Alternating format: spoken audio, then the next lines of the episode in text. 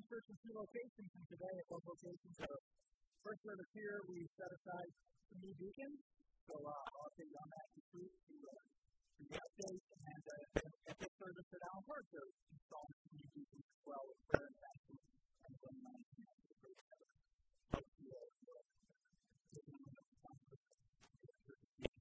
I look at you came here today looking for a positive, pick me up, feel good message. Now, it's not to say that it's a hopeless message, it's a downer.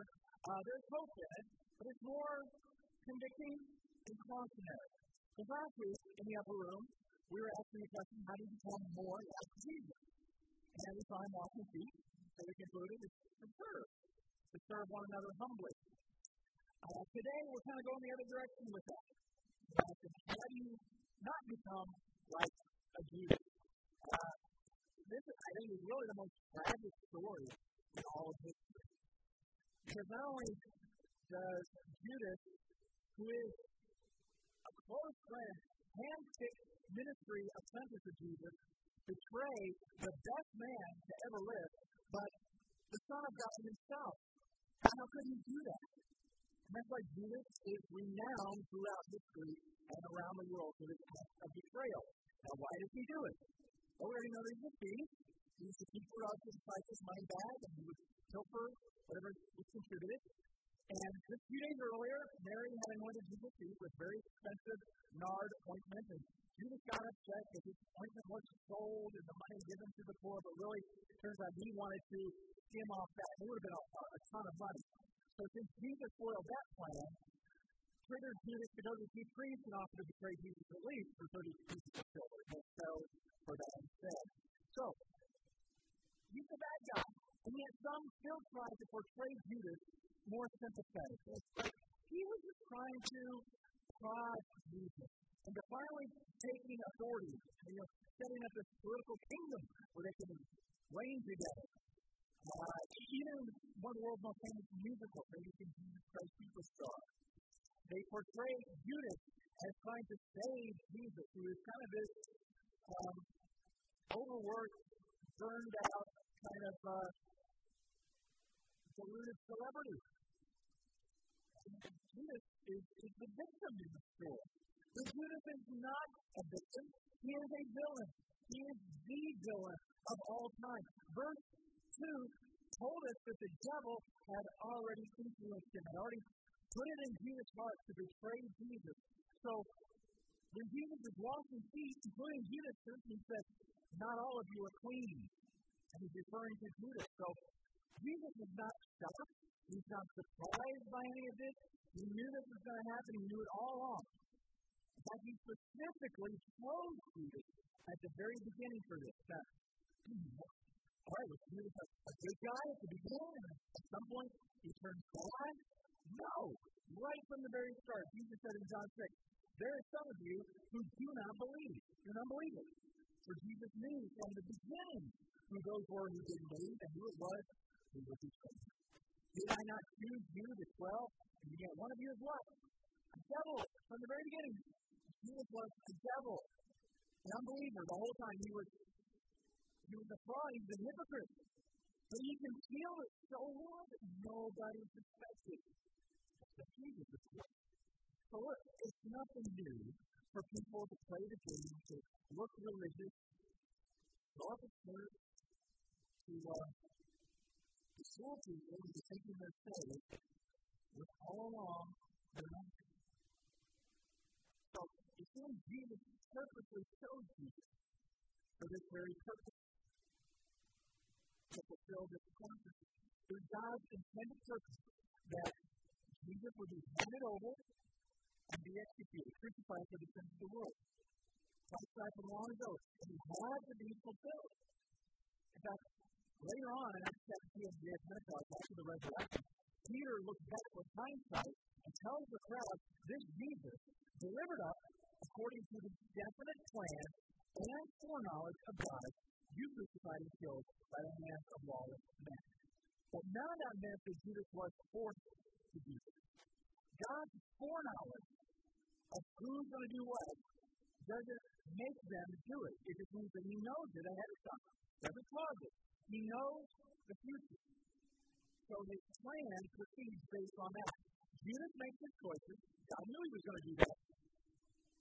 And God holds him accountable for that. He is responsible for those decisions. In the upper room, Mark reports in his gospel, Jesus saying, The Son of Man goes as it is written of him. He's going to be turned over. But woe to that man by whom the Son of Man is It would have been better for that man if he hadn't been So God always gives us free will and choice. But your choices will never thwart God's plan. In fact, He may use your bad choices to advance His plan. He will never cause you to sin, but He can still use that sin to push forward His plan. Nothing is going to get away from what God for for for Moses. So Jesus will come forward telling you this so that you'll believe. So you'll see this is a part of the plan from the very beginning.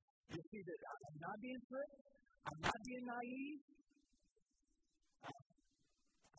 This isn't being done behind my back. I knew this the whole time. I have to be betrayed. And this is foretold way back in Psalm 41. He quotes here of this psalm being fulfilled by Jesus. He who ate my bread has lifted his heel against me. What does that mean?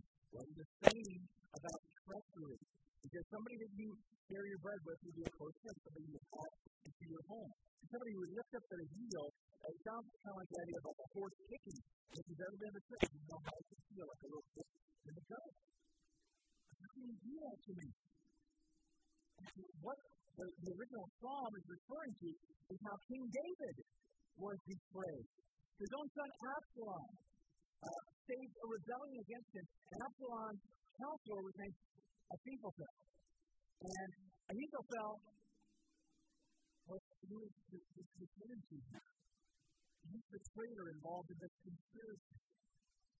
And so now Judas is going to play the same role when it comes to Jesus. But he's a traitor. Still bears responsibility for what he did.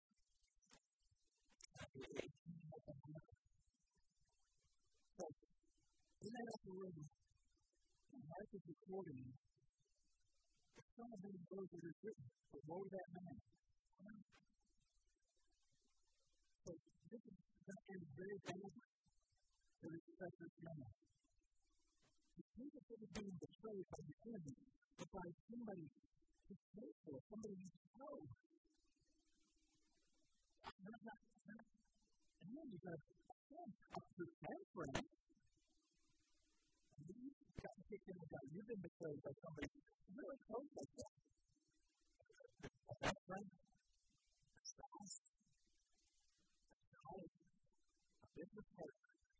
How can you do that to me?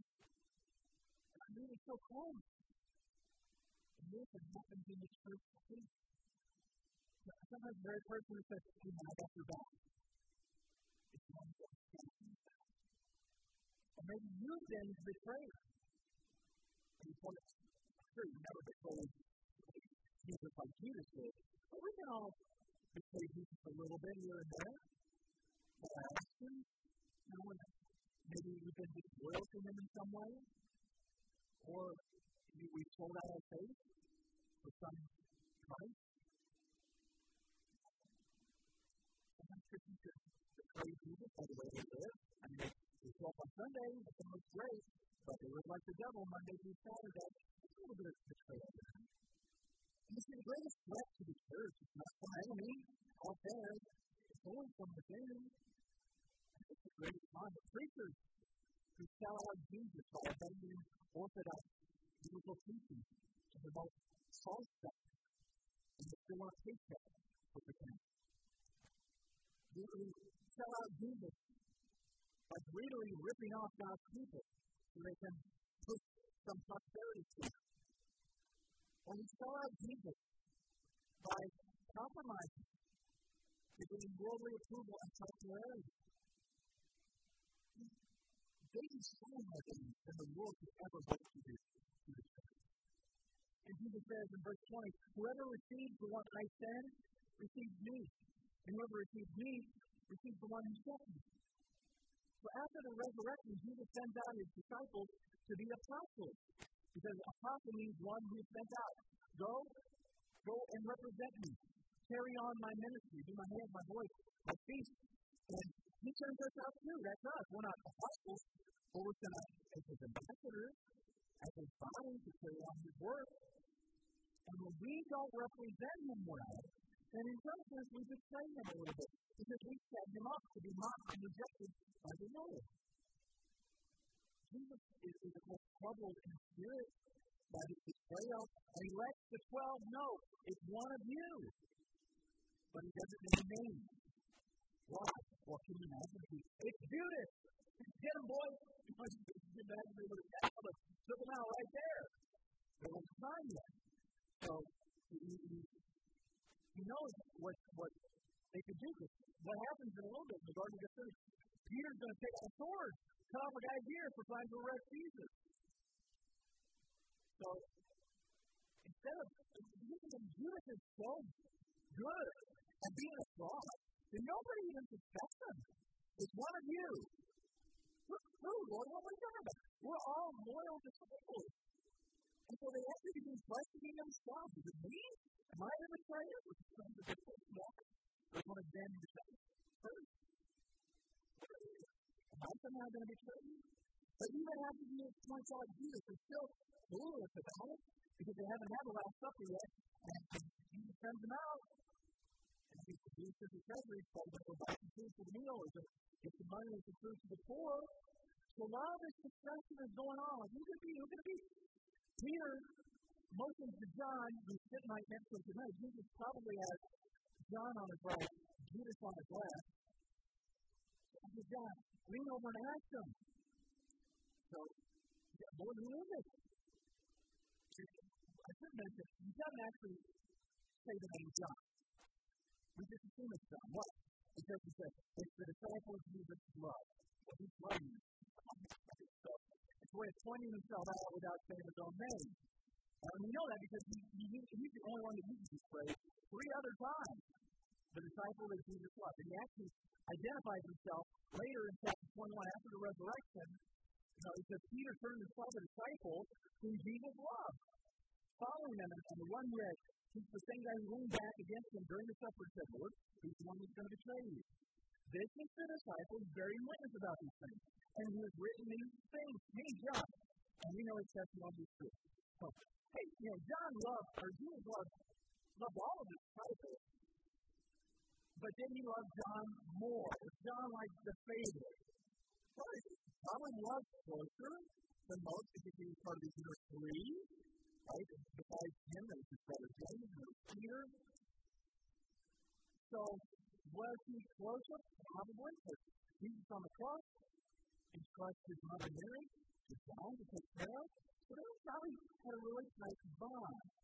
Or it may just simply be the way John humbly not pointing himself out. Or it could be a little bit of a humble brag, like, yeah, I'm the one, I'm the one Jesus loves. I mean, because who's he going to offend at this point? All the other disciples are dead when he's writing it. So he's writing a lot later, and he just come out and say, yeah, I'm, I'm, I'm the one that keeps all Jesus said, well, I'll tell you who it's going to be. It's going to be one of this piece of bread and the sauce and gravy, whatever. You know, it's just clear they have a of gravy sauce on the table. And just Jesus and say, he gets it in the gravy. What's sort of normally done at time fellowship? It becomes the gravy boat of the potato. Wasn't a big obvious move, though. It's not like he's racing across the table. Not even sure if anybody saw that whole thing.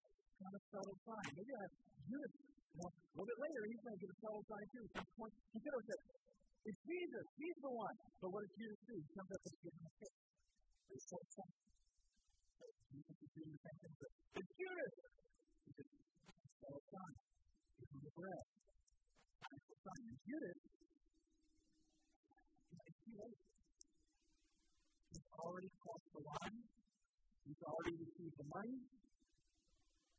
Is done. There's no turning back. He's past the point of no return. Satan is not kind of like how in Romans chapter 1, talks about how God will give up an entire culture. And it's fine. A culture that knows better, that knows God, and yet it continues on in their rebellion and sinfulness against God. God just says, fine. Go ahead and do what you want to do, suffer the consequences. Even after three plus years of hanging out with Jesus, seeing everything he saw, the miracles, hearing everything he heard, he still betrayed him. Why?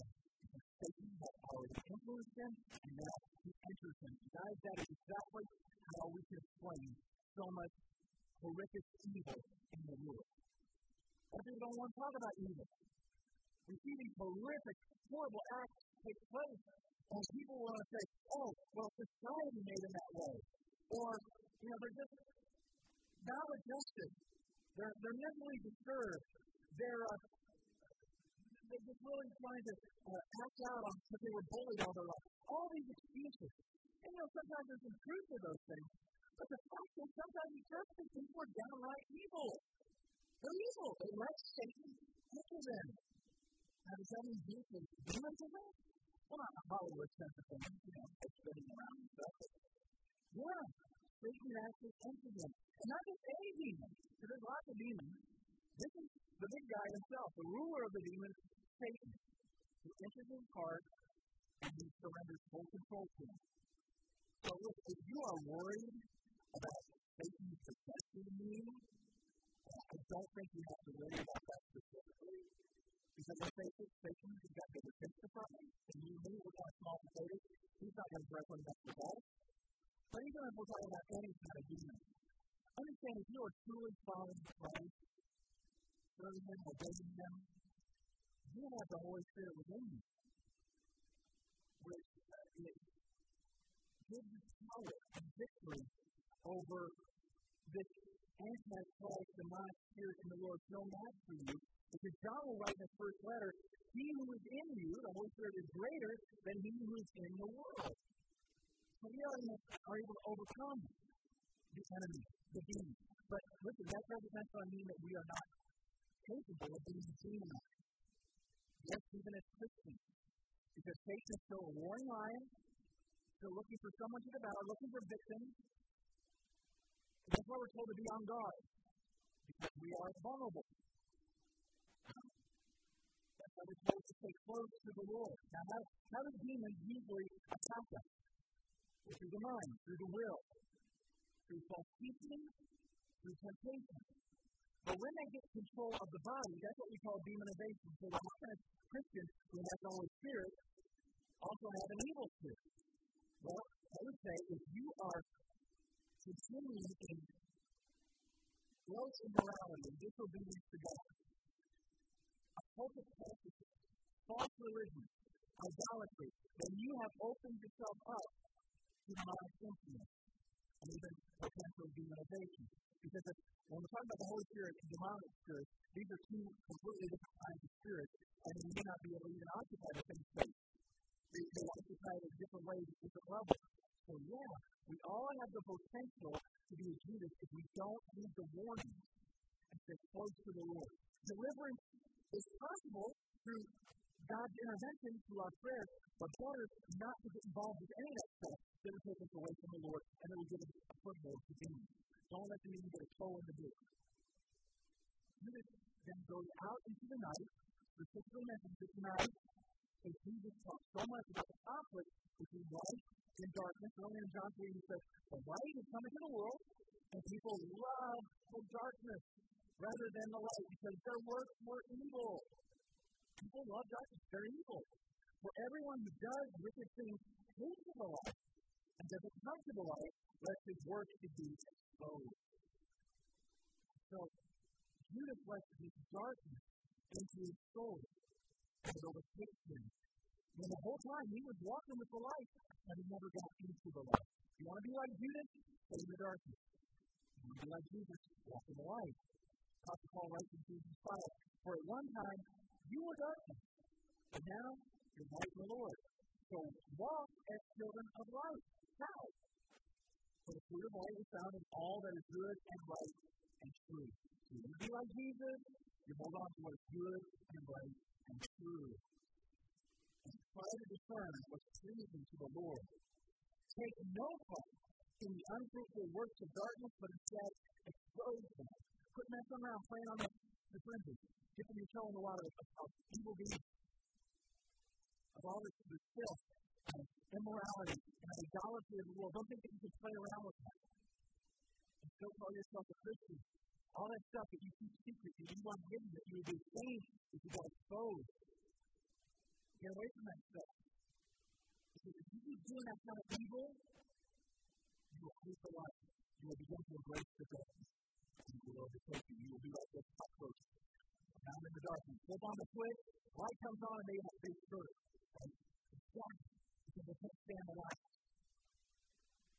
Jesus has to the, the glory that he's going to see, God's going to see through this death. And he said, Where I'm going, you're not going to be able to go. He said, Where, Where's that? Don't worry about it. You're going to be heading that way one day because you strong tradition tells us about three decades later, Peter is going to go to his own death. Like Jesus, he's going to get crucified too. That you might know the tradition of that because he is the word of thy he wants to be crucified upside down. Well, right now, he's like, No, Lord, I will die with you right now. I, I, I got your back. I will not fail you. You count on me. Hold on to uh, really? A second here. You're not even going to make it till morning without denying me three times. So, uh, no doubt, I think Peter is sincere because he's ready to do violence. So he's going to whip out that sword and kill the guy here in the garden. But what's he going to do after that? He's going to abandon Jesus and, and run for his So the plan. If you can that, it. So, I say, no, don't ever think so strong, so mature, that you can fall.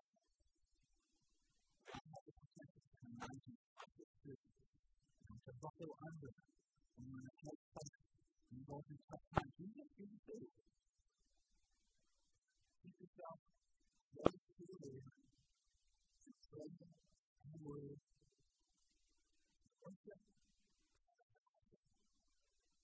Jesus says, I'm giving you a new command, not new in time, but new in time. He says in verse 34, just as I have loved you, you also are to love one another. Now, the Old Testament is always commanded love for God and love for your neighbor. And never to this level before to love like Jesus. What did Jesus do? He laid down his life. That's a whole different level of love. Complete sacrificial love. That's what's tender. And we're to be focused on loving one another as disciples. Of course, we love our families like that. Yes, I lay down my life for my family. That's a thing. When the world sees us loving one another, that they'll know we're actually God. Big idea. It's the love of God. We, love all kinds of things, only the right things. God loves us, deeply, He demonstrates it in sending His Son to be on the next letter. John writes in his first letter again, look, if God so loved us, we also ought to love one another. No one has seen God, but if we love one another, God abides in us, and His love is perfected in us. We love because He first loved us. Look at this kind of loving. When you experience the love of God, it changes your heart, it changes everything. And most like God when you love Him. And the world's love doesn't even begin to approach that kind love. The world's love is full of empty promises. Baby, come on. I love you. You can let me. It's not wrong. When you stand in front of the preacher one day and say, I love you for the rest of my life, I got to work for it before, and you can me my virtues, and you can see to read the. No. The world's love is I love you if, I love you when, I love you because, what you do for me, what you make me feel. I don't think for anybody can love like that. That's emotion. Jesus loves us beyond emotions, actually doing loving things, whether you feel like it or not. It's a command to love like Jesus, not an uncontrollable passion. And even though the world glorifies love, always talking about love, love, love, and more, the world is no love like this country. Because the world's love is not really of God. The world to refine, refine and redefine love, to make it any kind of love sound good. Not all love is good. You know somebody somewhat esteem, somewhat exclusive. That's why it's important to love the right thing. For example, it is simple to be a lover of money. It's that It's simple to be a lover of pleasure. It's simple to be a lover of self. And yet the world will try to say, oh, love, love, love is love. All love is good. Love wins. All these phrases that make it sound like oh, it's a, it's a good thing. It's not a good thing. That's not the love of God.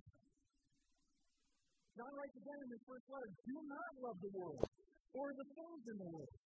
If anyone loves the world, the love of the Father is in him. For all that's in the world, the desires of the flesh, and the desires of the eyes, and the pride of life, that's not from the Father, from the world. If you don't agree with our redefinitions of love, if you don't support our immorality, if you don't say that our actions are good, well then you're you hate, you're evil. And we respond, no. We are actually showing you what real love is. The real meaning of love is to want what's for your ultimate good. Because we love you, we're not going to pretend that what you're doing is good. It's not. It's not of God. If we didn't love you, we'd keep our mouth shut and let you be condemned for what you're doing. But instead, we speak the truth in love. We want you to see God. We want you to go to. We want you to know what real love is. I think starving for that kind of feeling. Love the in innovation in 1 John 4. Whoever does not love doesn't know God because God is love. How is there a lack of love? Well, there's, there's a lack of love in the church so many times. Where we can love one another superficially. People can leave the church because of our lack or because we can appear to be so dispassionate that it comes off as insensitive even um, mean spirited. When they hear us making put down or posting offensive speech or exhibiting hard heartedness, nobody wants that. People want to be wrong, whether it's getting or not. I mean, that's like a magnet. They trust people. They, they may not believe what we believe or understand our doctrine. They don't agree with any of it, but they can't help but deny our love for one another, and that's what draws them in. Don't see that in You know, in the second century AD, the church leader Tertullian was writing about the pagan world, looking at the Christians saying, look how they love one another. And then back today too. Feet to sharing resources, to laying down our lives for one another, we do those things whether we feel like it or not. Jesus walked feet, not because it made him feel all warm and fuzzy inside, but because it met a need in spite of our flaws, our failures, that we're still brothers and sisters. To love each other. You don't have to like somebody to love them. you can't hate them. But you know, you don't have to hang out and be best buds with somebody. It just means that you want what's good for them. You care about them. You want to help them. You want to meet their needs. That's love. And you do it all in Jesus' name. Because love heals and strengthens and restores. Love isn't about, oh, I love you because, I love you if, I love you when. God wants to love you although. I love you in spite of, because God loves us. Although we're not very lovable sometimes, and God loves us in spite of the actions that we do. Human love fails. God's love never fails. And so it's hard not to love lovable people. I love unlovable people because you have a new power. Jesus gave a new command, but he also gave a new power so you can obey that new command. He gave you the gift of the Holy Spirit, whose love overflows to others. Romans 5 5 says, God's love has been poured into our hearts through the Holy Spirit who's been given to us. How different love and obeying spirit and my strength. We need this supernatural power of God loving others through us. And wouldn't it be something if the community around us all took notice because we felt that there's really something different among us? That we really do love one another we, we care about each other, we use one another. Chapter 6, 3 says, May the Lord make you increase and abound in love for one another and to love one another, but love all. And that's one thing that you can do for anybody. Is to share the good news of Jesus. The love of God. All about the Lord. You see, when you say the love of God, you love yourself, it's important.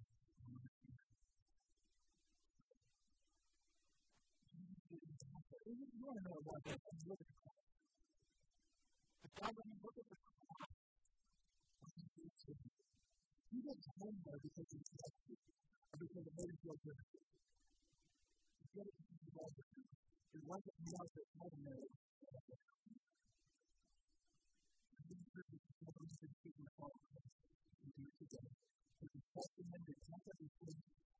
He baptized him every day.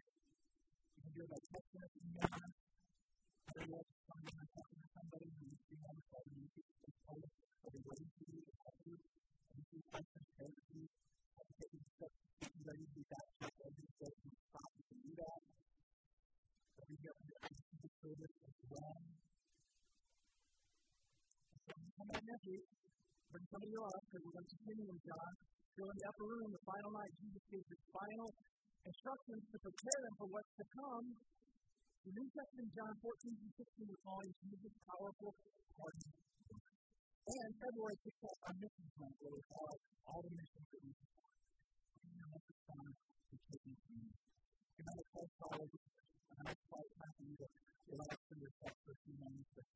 You you in you love you follow him, it's 15 minutes for you.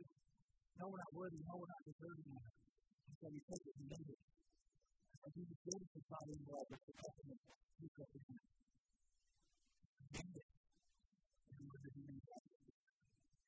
I want you to take this time seriously and yourself you.